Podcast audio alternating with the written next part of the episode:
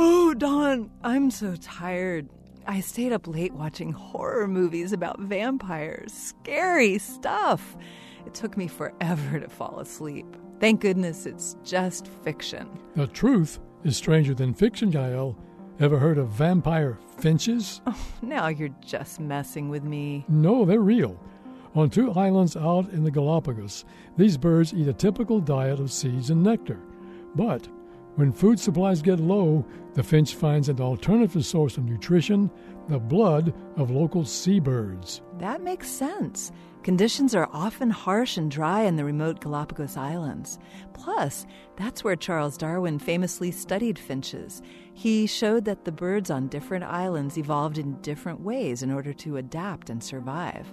I just hadn't realized that bloodletting was a survival strategy. It's a strategy these finches are particularly good at. One will hop up to a seabird and peck at the wing with its viciously sharp beak. The finch creates an open wound and starts to drink the blood. Other finches cluster around the injured seabird to wait their turn. Sounds gruesome. You're going to give me nightmares. Vampire finches aren't evil. They're just trying to survive. And though fierce, these tiny birds only weigh about an ounce. The seabirds are 50 times that weight. They don't fight the attack and can fly away mostly unharmed.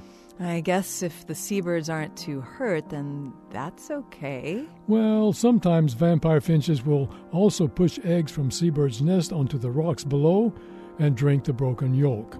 Wow, talk about survival of the fittest. This moment of science comes from Indiana University. I'm Don Glass. And I'm Yael Cassander.